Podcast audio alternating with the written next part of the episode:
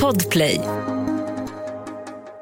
Du lyssnar på Disco och Noah, Expressens podcast om allsvenskan och just nu även om EM. Med mig Noah Bachner och Daniel Kristoffersson. Det här avsnittet presenteras i samarbete med frisörer. It's time to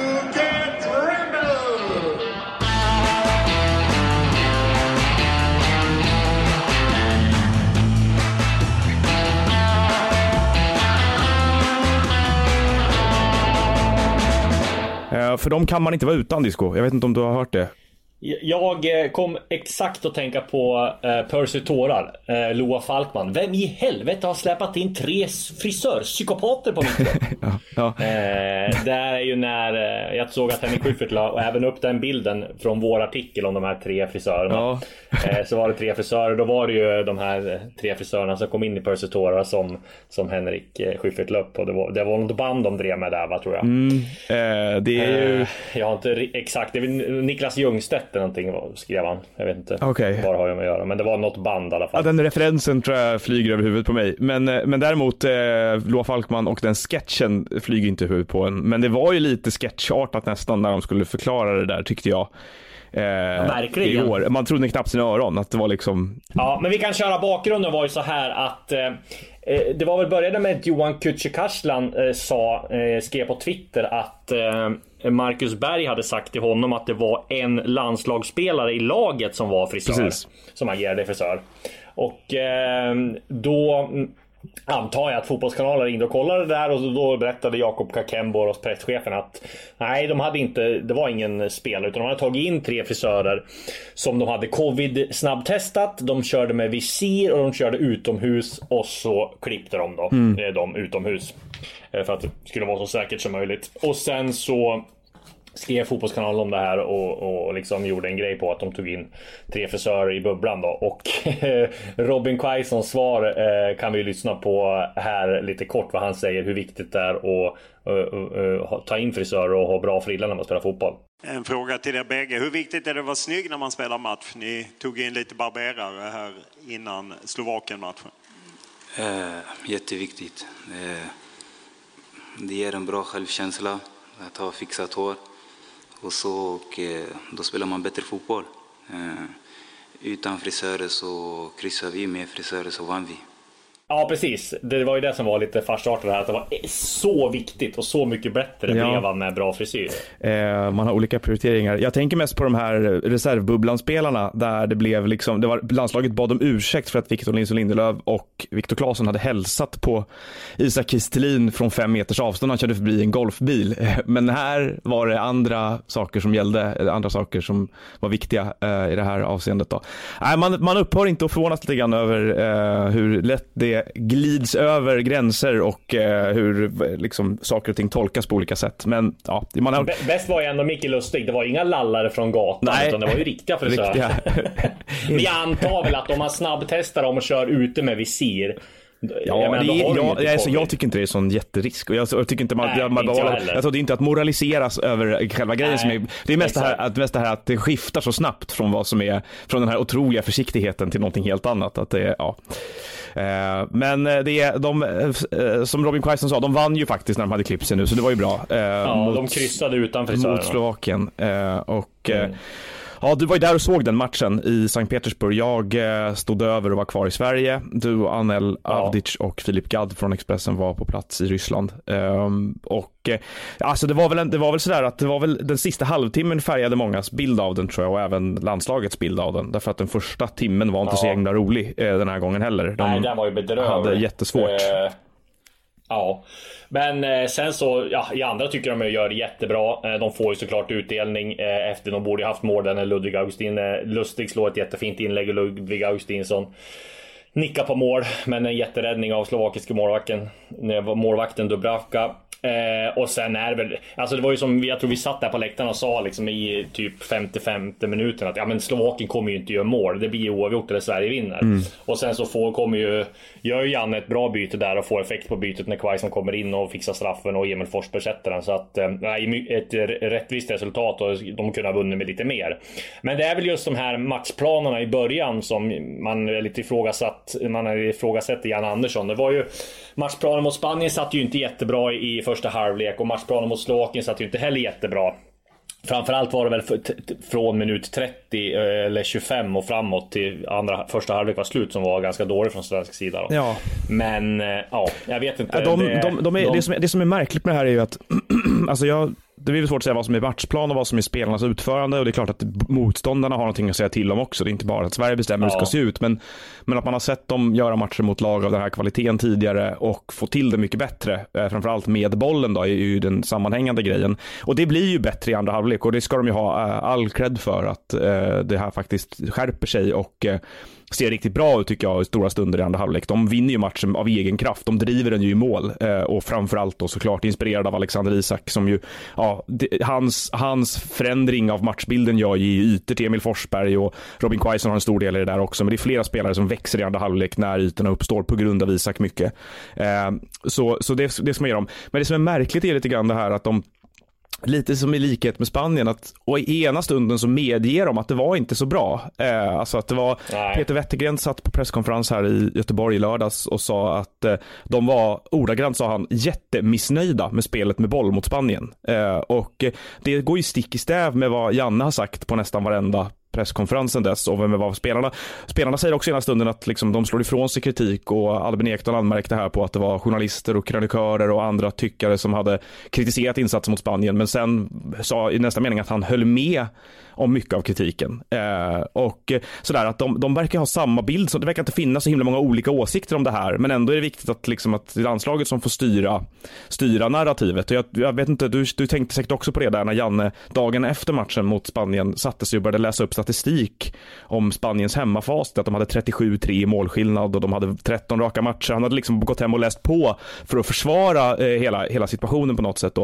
Eh, det, det, det är som att den här diskussionen om vägen till resultaten, den är inte helt enkel för dem. Eh, den har, de har lite problem med att andra människor lägger sig i den på det sättet. Liksom. Ja, och sen när man pratar med dem hemifrån också så är det så här att ja, Eh, det är ju faktiskt inte bara resultatet som räknas. Jag snackar med lite kompisar hemifrån nu och lite fotbollsmänniskor och sådär. De menar på att äh, fan, jag tappar intresse nu för landslagen och spelar så jäkla dåligt. Det är så tråkigt liksom. Mm.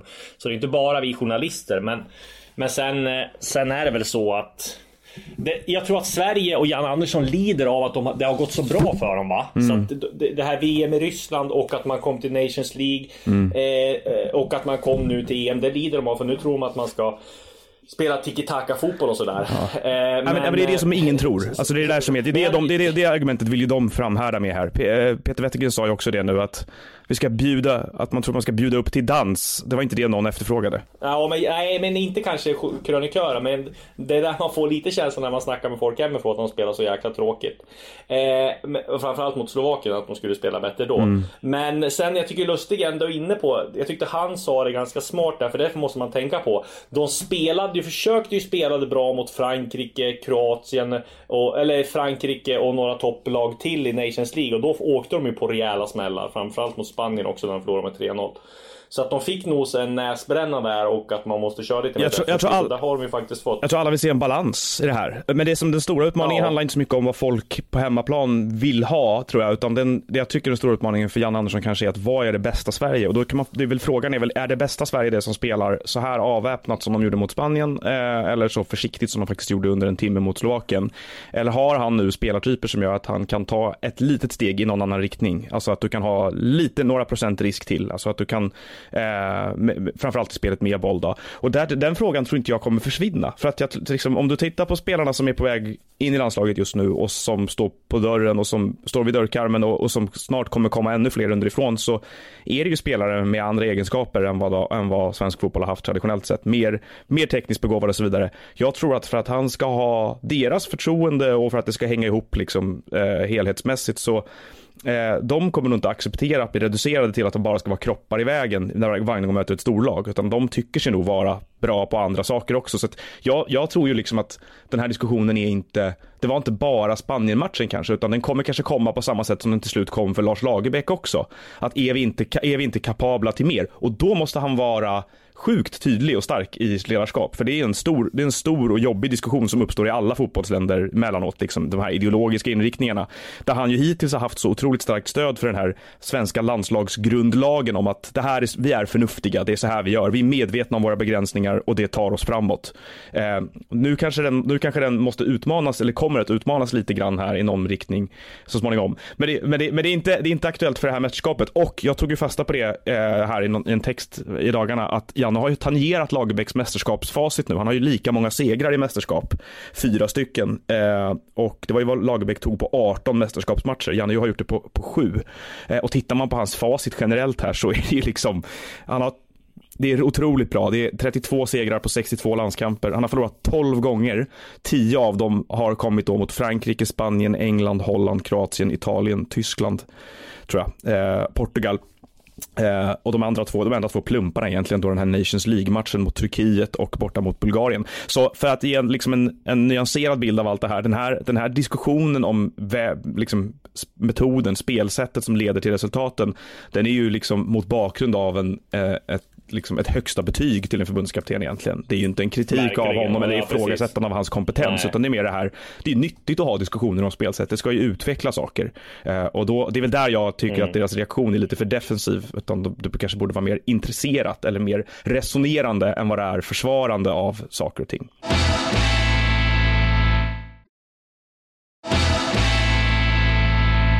Ja, precis. Men eh, det ska bli intressant här nu mot Polen då. Nu blir det ju ja. lite rysare här. Vi, vi, alltså för en personlig del så hoppas vi såklart att de vinner gruppen för då blir det Glasgow på tisdag va? Ja. Och då får, får man få lite bättre eh, koll på grejerna när, eh, när det är längre till matcherna. Det, det, det som mardrömmen hade ju varit, eller mardrömmen, men det sämsta hade ju varit att de möter Eh, att de kommer trea får möta ett topplag på söndag i Budapest eller Sevilla. Ja. Eh, lång resa, eh, kort eh, match. Eh, kort till nästa match från eh, gruppspel och sådär. Så att men jag tror ju fortfarande på Köpenhamn att de kommer tvåa och får möta Tjeckien eller Kroatien. Det är ju mitt tips. Det är inte det mest vågade tipset, men jag tror de tar en poäng mot Polen. Jag kan tänka mig att, ja, alltså jag har svårt att se att de förlorar, måste jag säga. Just för att de, de i regel ja. inte förlorar matcher mot lag som, landslag som Polen. Men det som är farligt, det som är farligt med Polen nu, det är att de är på nyttfödda. De trodde väl i princip att, att de var ute efter första matchen och skulle möta Spanien. Nu fick de en poäng. Jag såg efter slutsignal så samlade Lewandowski dem i, ett, i en ring och de verkar svintaggade liksom. Så de har ju fått en en biljett in i det här igen. Så att de lär ju vara supertaggade. Men jag, jag, eh, måste, att, jag, alltså, jag håller med dig ja. om det. Alltså, om man tittar på Polen, att det är klart att de kommer i ett bättre skick nu. Men mm. kan du föreställa dig en bättre motståndare för det här landslaget? Sverige måste inte vinna. Eh, utan Polen måste vinna och ett landslag som, vars förbundskapten har pratat stort och mycket om hur Polen ska vara bra med bollen och eh, vara aggressiva och kliva fram. Ja, välkomna säger jag då. Alltså kom, kom och spela eh, mot Sverige eh, och, med desperation att behöva vinna matchen. Om Sverige har tålamod här och stryper Polens anfallsspel så kommer det uppstå sådana sjuka ytor när Polen måste fram i andra halvlek. Att jag kan tänka mig att det tippar åt Sveriges håll av det skälet. Att Sverige mm. kommer, kan, reda ut, kan reda ut, för Polen är inte Spanien. Eh, och, Nej, och, i regel har ju det här landslaget haft väldigt lätt för länder som ska, ska komma med ett eget spel men inte har spelarna som klarar av att få något, så mycket utdelning av det. Att Nej, eh, ta, ja, men ta Schweiz till exempel, de hade ganska mycket boll mot Sverige också, men Sverige liksom bara kväver ju matchen. Den bara liksom försvinner. Det är som att Schweiz bara kör in i kvicksand typ och så plötsligt så är det, så är det ett omställningsläge och så är det mål. Att jag jag utes eller utesluter inte, jag håller det som sannolikt att Sverige klarar av att grusa den här matchen också och sen straffa dem. Eh, att jag tycker det är ett ganska bra läge för Sverige egentligen mot ett, mot ett landslag som inte håller alls samma kvalitet men har eller, samma ambitioner i spelet lite grann. Ja, nej, men det, det, det, det ska bli en jätteintressant match. Eh, och ja, det är som du säger, jag har lite dålig feeling här med, mot Polen. Men jag hoppas de tar en poäng. Ja, men minst, minst en poäng tror jag, tror jag man kan räkna med Ja. nästan. Eh, och då blir det ju 2, 1 eller 2 ja. Och det, sen är det ju liksom ett myller att räkna ut då vad det innebär i termer av motståndare. För det beror ju på vad som händer i alla andra grupper också. Ja, det finns ju. Men de kan ju, alltså det är 99,95 procents eh, chans att de går till åttondelsfinal i alla Precis. fall. Så att det, den är ju Vidare, vidare går de, får vi säga. Eh, men Precis, det gör de. har vi några spelare från eh, Slovakien-matchen som, för det är ju för första gången nu lite öppet i startelvan här. Mikael Lustig sa det på presskonferensen men igår jag också. f- funderar ju på det här liksom att ska man... Lustig har ju... Samtidigt är det så här, den här matchen gäller ju jättemycket. Det är Mm. en jättestor skillnad på att komma ett och trea. Så att jag tror väl inte att han vilar Lustig och tar in Emil Kraft. Det vore ju konstigt. Det är ju liksom att man ska spara honom till, till en åttondel. Det tror inte jag man vågar. Eh, så att jag, jag gissar att backlinjen blir likadan. Sen är det ju det här då, Quaison mot Berg. Kan det bli så? Det är mycket möjligt. Där tror jag Janne brottas med. Jag tror Berg har kört slut på sig själv också ganska mycket. I de här två matcherna har sprungit extremt mycket. Eh, och sen så är det väl då den stora grejen är väl Kristoffer Olsson som inte haft så speciellt bra EM så här långt. Vad händer med honom? Tar man in Viktor Claesson och flyttar in Sebastian Larsson? Det tror jag. Eh, Det tror jag kommer hända. Jag, också. tror, jag tror dock att det blir det Jag tror- enda bytet. Det, jag tror det tror jag också. Det blir enda bytet, eh, eller Berg Quaison. Men han- då går Janne emot sig själv helt. Jag tror inte han vilar Berg. Han vilar aldrig Berg. Alltså han tar inte av Berg. Nej. Han spelar med Berg. Nej. Utan jag tror... Eller så blir det, eller så blir det exakt samma elva. Ja. Det hade varit fräscht att spela med Quaison och Isak i den här matchen just för att Polen kommer kliva fram så mycket och så kan du hota in bakom lite mer. Samtidigt så behöver du Berg som uppspelspunkt kanske, jag vet inte. Ja, och samtidigt så behöver du om eh, liksom det står 0 så är det perfekt att ha Robin Quaison och Viktor Claesson och byta in i andra halvlek också. Så det, är, det är skitsvårt. Eh. Men det är väl det är de då som det hänger på om det inte blir några skador. Men det är väl de enda. Precis, men, jag, men jag, nu satt ju Peter Wettergård, det är klart han måste göra det, men han fick ju också frågor om Kristoffer Olsson då, för om vi ska plocka ut enskilda insatser från matchen mot Slovakien så var det ju flera positiva spelare, po- positiva, vad ska man kalla det för, formkurvor i den där. Eh, Vi har ju nämnt Isak och Quaison och Forsberg. Välkommen till Coolbet där spänningen aldrig tar slut och underhållningen står i centrum. Här får du inte bara Sveriges bästa fotbollsodds, du får också en spel som tre som stod ut i andra halvlek. Försvarsmässigt var det ju jättebra matcher av Da- eh, Lindelöf och Danielsson igen. Efter en skakig inledning kanske då, där de såg lite nervösa ut. Men eh, en spelare som hade svårt att komma igång och kom in fel i matchen var ju Kristoffer Olsson. Han, han, han, han var lite samma sak som mot Georgien i mars där, att han försöker tackla sig in i matchen på något sätt. För att, för att, ja, och det blir det är inte hans spel riktigt. Han kom sent in i dueller och han drog på sig en varning ganska tidigt och han lyckades inte involvera sig så jättemycket med bollen. Och så byttes han ut till slut och det var en känsla känsla av att det var kanske en svag landskamp för mycket för att han ska vara helt trygg i sin startplats framöver här. Eh, och eh, det är synd för vi vet ju att han kan mycket bättre. Han har ju varit jättebra i landslaget under jättelång tid. Eh, men han ser inte ut att vara i form riktigt och då tänker man ju då att vill han lösa sin Claesson-Larsson-ekvation där ute så är det ju det som du nämnde där, flytta in Sebastian Larsson bredvid Albin Ekdal och en match där de kanske i första hand ska ägna sig åt att skydda backlinjen och sätta igång omställningar. Då, ja, det är liksom klart Olsson löser press, men du, du får mycket arbete och stänga ytor för Polen av Larsson på centralt mittfält också. Ja. Så jag håller det äh, verkligen som, jag håller det som sannolikt att det, att det blir så här, att Sebastian Larsson faktiskt kliver in mot, mot, eh, mot Polen. Ja. Och eh, ja, eh, det blir eh, Det var ett spännande. byte som du blev så taggad av så att du gäspade. ja, man är trött här efter man har jobbat eh, hårt där nere. Så är det. Men eh, vi åker ju tillbaka till eh, Sankt Petersburg då på tisdag imorgon. Eh, och ja, det var väl en en eh, rätt väntad upplevelse där när vi kom till Sankt Petersburg. Vi gick, vi, vi gick förre- förresten förbi hotellet där vi bodde på Sankt Petersburg när Sverige spelade kvartsfinal mot Schweiz. Just det. Du vet det där som det, det, det omgjorda mentalsjukhuset. Så det. Eh, som var bakom en mur. Där du hade mycket en bättre- eh, riktigt stressig episod vill jag minnas. Ja, men vi hade ju ett mycket bättre hotell nu, eh, som tur är. Eh, men jag hade en liten rysar resa till när jag skulle hämta min akkreditering samma dag som matchen så tänkte jag nu ska jag ut i god tid så jag åkte på morgon. Eh, jag och Anel tog taxi. Eh, och ja, en ganska lång taxi, lång och dyr taxiresa. Och du vet, då är hela, alltså det, det var ju avspärrat jättemycket när vi var där senast mm. på VM. Att det var avspärrat flera kilometer. Nu var det avspärrat ännu längre bort. Så taxin stannade typ tre kilometer bort. Mm. Så fick vi gå. Eh, och så när vi kom in bakom det här i avspärrade området. Då stod det liksom taxibilar där som kunde köra oss. De, de hade ju liksom gjort en affärsidé av det där. Så de hade ju liksom ställt sina taxibilar och så kunde man köra oss till arenan. Eh, och, och vi, vi liksom fattade ju inte det då. Men vi sa nej och så fortsatte vi gå liksom 45 minuter. Eh, och, sen när vi kom fram så var det ju lite stressigt och det tog tid det här med ackrediteringen. Så Anel stannade kvar. Jag hade ingen dator med mig så jag skulle åka tillbaka. Så då tog jag den där taxin. Men då körde han bara till den här avspärrningen. Eh, och det kostade också väldigt mycket pengar. Så fick jag ta lokalbussen och så tog jag lokalbussen till en, till en T-banestation. För tänkte jag där kan jag ta en, en taxi. Ja. Ja, och så vinkade in en taxi. Ja, tjena, eh, jättebra liksom. Han kunde, inte, han kunde inte ett ord engelska, men jag visade mitt eh, Courtyard Marriott som vi bodde på, ja. på hotell då. Eh, ja, och så går det typ, så, tänker jag så här, fan vad skönt, äntligen hitta en taxi liksom, sitter och strular. Så bara går det typ eh, fem minuter. Då börjar han skrika på mig att jag måste hoppa av. Jaha. Jag bara va? Ja, här är ditt hotell säger han. Det här är ditt hotell. Nej, det här är inte mitt hotell. Du måste fortsätta åka säger jag. Nej, så bara kastar han ut mig ur taxin och så ska jag betala. Bara, Nej, du behöver inte betala, bara du sticker härifrån. Så Oj. bara stack han och så kör han. Vad arg. Ja, man skita. Och jag står där bara, och vad, vad händer? Så fick jag gå 20 minuter till och ta en ny taxi. Så att, Jaha. Äh, ryssar, de är lite konstiga. Jag fattar ja, inte. Ja, passvakta din tunga nu, du ska tillbaka.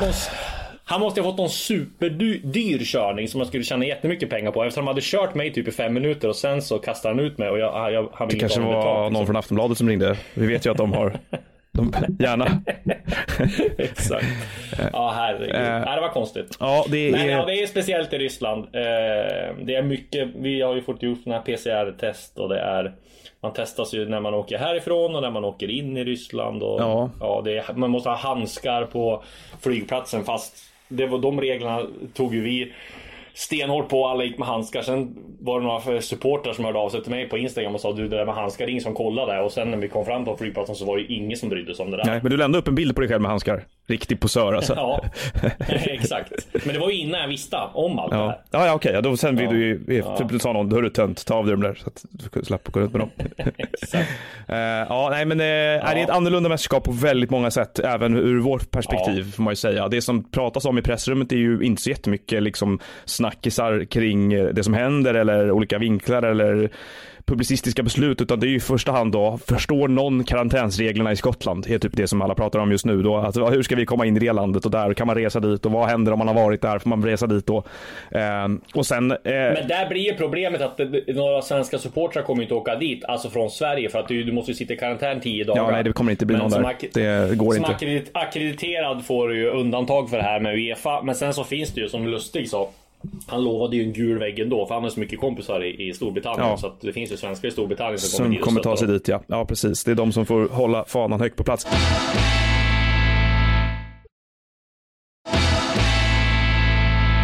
Eh, men jag ska säga det, det är ju mot bakgrund av att de har ju en, det är ju en sak som, ett ämne som trippar närmare aktualitet i bakgrunden här är ju just det som händer i Storbritannien där de har ganska svår spridning av den här delta-varianten av viruset just nu. Och eftersom det är planerat att semifinaler och final ska gå i Storbritannien så viskas det ju nu om att Uefa titta lite, snegla lite åt Budapest där Viktor Orban eh, mirakulöst nog har lyckats fylla hela sin nationalarena Alla, med 60 000 åskådare. Ja. Och det är den enda arenan i hela Europa som är knökfull och då kan man fråga sig om det beror på att Ungern har så himla fin smittbekämpning eller om det beror på någonting annat. Eh, och dessutom så är ju Ungern, Ungern på väg in i rampljuset av helt andra skäl här också med tanke på att det har hänt en ganska, ganska mycket obehagliga saker runt matcherna som har spelats där nere. Vi har anmälningar om eh, franska spelare som har utsatts för apljud och eh, homofob arabiska banderoller och eh, andra stora marscher med tvivelaktiga eh, bakgrundsmotiv som går genom hela staden och eh, Orbans instrumentalisering av sitt fotbollslandslag och det här EM-slutspelet och Uefas benägenhet att använda honom till olika syften här är ju en rätt obekväm grej i bakgrunden och jag vet inte, jag kan bara föreställa mig här att om det blir så nu att Uefa skulle försöka flytta matcher från Storbritannien till Ungern så kommer det mötas av ramaskri. Uefa som då i samband med att den här kritik vad ska vi kalla det för, kritiken växer lite i bakgrunden mot hur de, hur de eh, gullar med eh, Orban och eh, Ungern inledde en utredning av Manuel Neuers kaptensbindel för att den var i Pride-flaggans färger och sen la ner den illa kvickt när de förstod vad de höll på att göra. Men det finns frågetecken för var, var deras fokus är någonstans och jag tror att det här kommer kunna bli en, tyvärr en diskussion som pågår under slutspelet här just nu. Mm. Kändes värt att nämna i alla fall med tanke när vi ändå pratade om Storbritannien. Ja, absolut. Eh, ska vi... Vi kan gå på...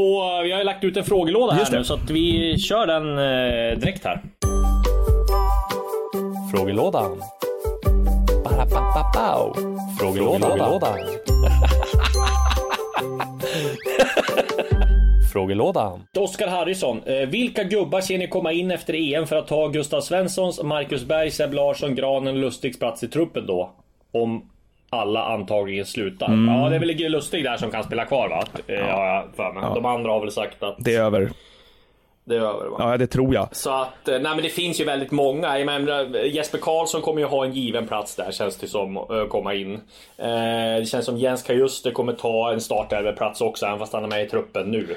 Ja, eh, det känns ju som att Kajuste och Svanberg kommer ju pressa Ekdal och eh, Olsson ja, ganska hårt. Det, är ju, det känns, kändes ju längre ifrån att de skulle vara aktuella för att starta för en ganska kort period sedan. Nu känns det plötsligt inte så himla långt. Oh.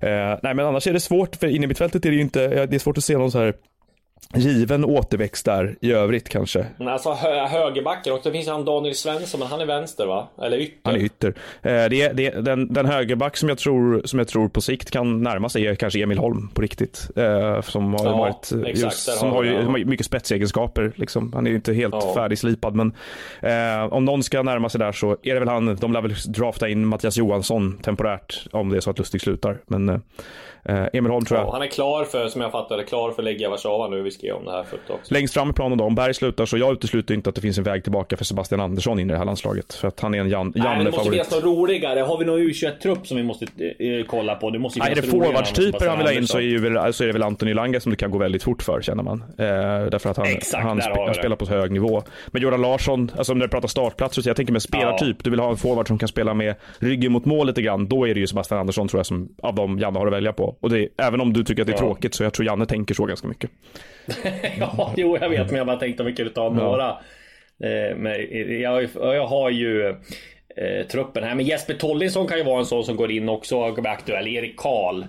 Eh, men det känns som det är långt ja, kvar De har en bra bit kvar. Hussein också. Ja, Joakim Nilsson tror jag kommer vara med i en trupp ja, framöver också. Ja, Nilsson kommer ju absolut. Jo, jag tänkte på de här unga. Nej, det känns som att eh, det unga u landslaget som Poja tog ut där senast, där är det ingen som är så här supernära. Ja, det är Elanga i sådana fall som jag tror kan gå väldigt Elanga, fort. Ja. Och Holm. Ja, Emil Holm också. Ja, eh, Gigovic är väl en spelare som behöver väl visa lite mer kanske innan han är aktuell för ett A-landslag också. Eh, men eh, ja, det finns... har ju gått bra också, men det känns långt bort. Eh, det kommer en hel del frågor om eh, om allsvenskan och eh, övergångar eftersom det är ett populärt ämne.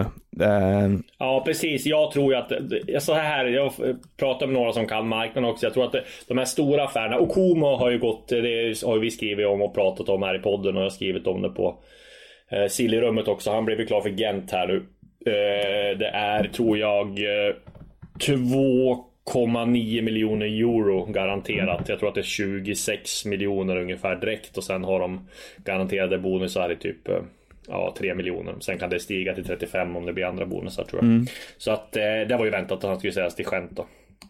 Eh, men sen tror jag att de alla de här stora affärerna, jag tror att EM måste nog spelas klart eller måste gå någon vecka till. För jag tror att de här först, först måste nog Premier League-klubbarna göra någonting och sen liksom tar man det i ordning tror jag. Så att, ja pengarna måste rinna ner i systemet. Ja, men så är det mm. precis. Så det brukar ju vara så ett mästerskapsår att de har gör klart mycket efter EM eller efter ett lag har åkt ut liksom. Så att...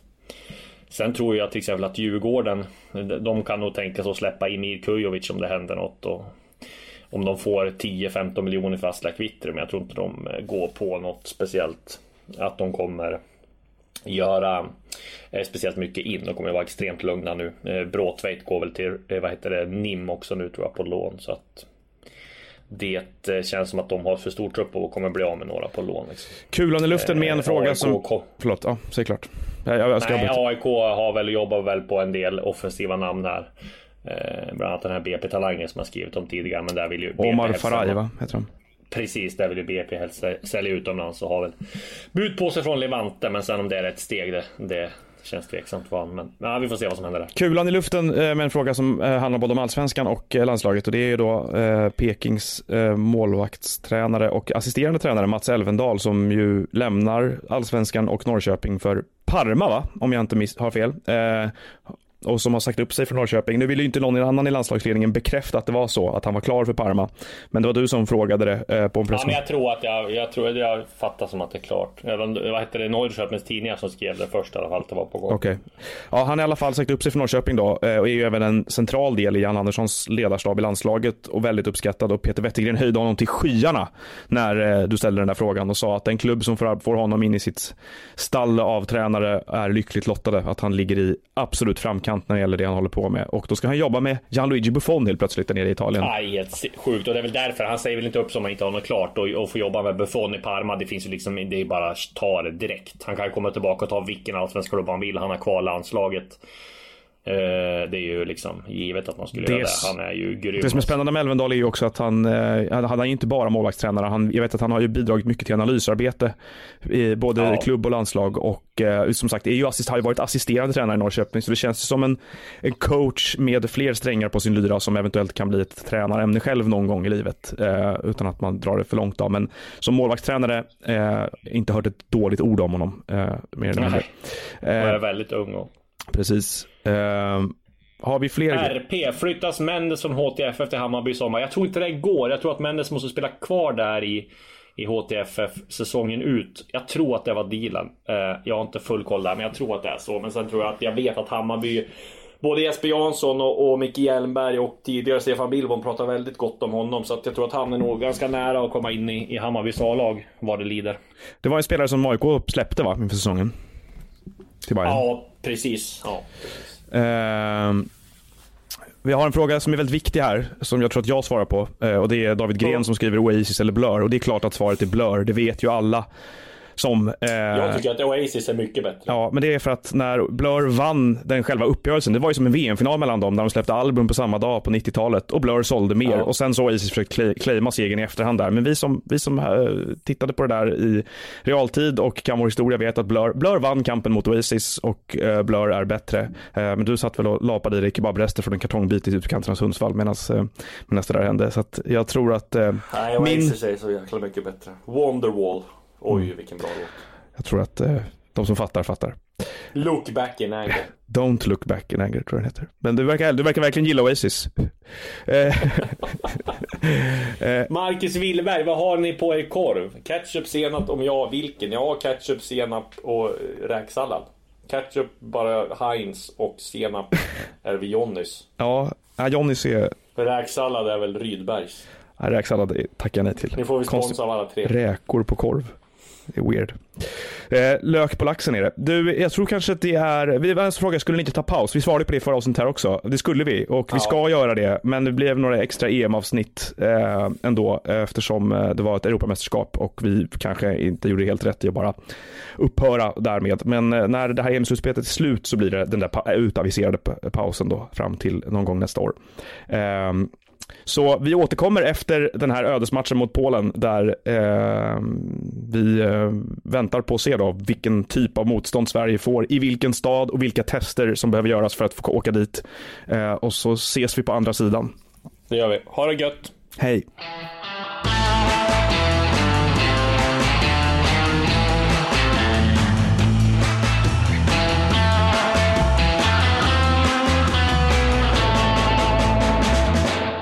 Du har lyssnat på en podcast från Expressen. Ansvarig utgivare är Klas Granström. Har du också valt att bli egen? Då är det viktigt att skaffa en bra företagsförsäkring. Hos oss är alla småföretag stora och inga frågor för små. Swedeas företagsförsäkring är anpassad för mindre företag och täcker även sånt som din hemförsäkring inte täcker. Gå in på swedea.se företag och jämför själv. Hej, Synoptik här. Hos oss får du hjälp med att ta hand om din ögonhälsa. Med vår synundersökning kan vi upptäcka både synförändringar och tecken på vanliga ögonsjukdomar. Boka tid på synoptik.se.